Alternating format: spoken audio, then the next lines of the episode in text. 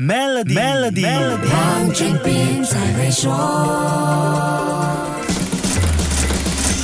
你好，我是黄俊斌。政府在这个月开始的自动申报特别计划 SVDP 二点零，允许已经有收入或者脱售了资产，但是还没有呈报的新纳税人，在不会面对罚款的条件下，自愿申报和补交税款。除了从来没有报过税的新纳税人，之前向内陆税收局呈报过收入，但是没有成交过任何一个估税年的税务报表或者产业盈利税报表的现有纳税人，也可以在 SVDP 二点零执行的一年内补交这些税务。报表或者产业盈利税报表呈报准确的收入或者已经脱售的资产资料。这么说来，每一年都报税的纳税人就不需要用上 SVDP 二点零了？那也不一定。如果纳税人发现自己之前在报税的时候遗漏掉一些收入，那就可以通过 SVDP 二点零来纠正和补足税款。除了收入，涉及到一个集团内公司之间的转让定价问题，也同样可以在 SVDP 二点零处理解决。所谓的转让定价，说的是关联公司之间。物品、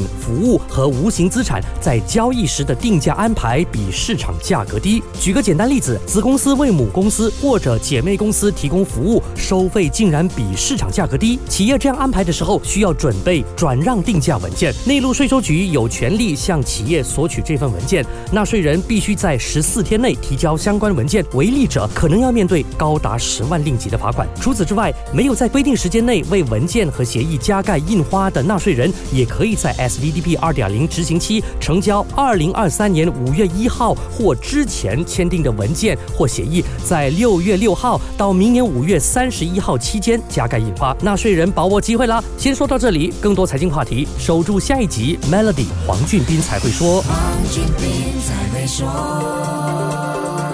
与 Maybank Premium 一起发掘量身定制的财富机会，您还有机会赢取 Apple MacBook Air、黄金及更多奖励。浏览 Maybank Premium Wealth. dot com slash rewards 活动日期为二零二三年五月一日至八月三十一日，需符合条规。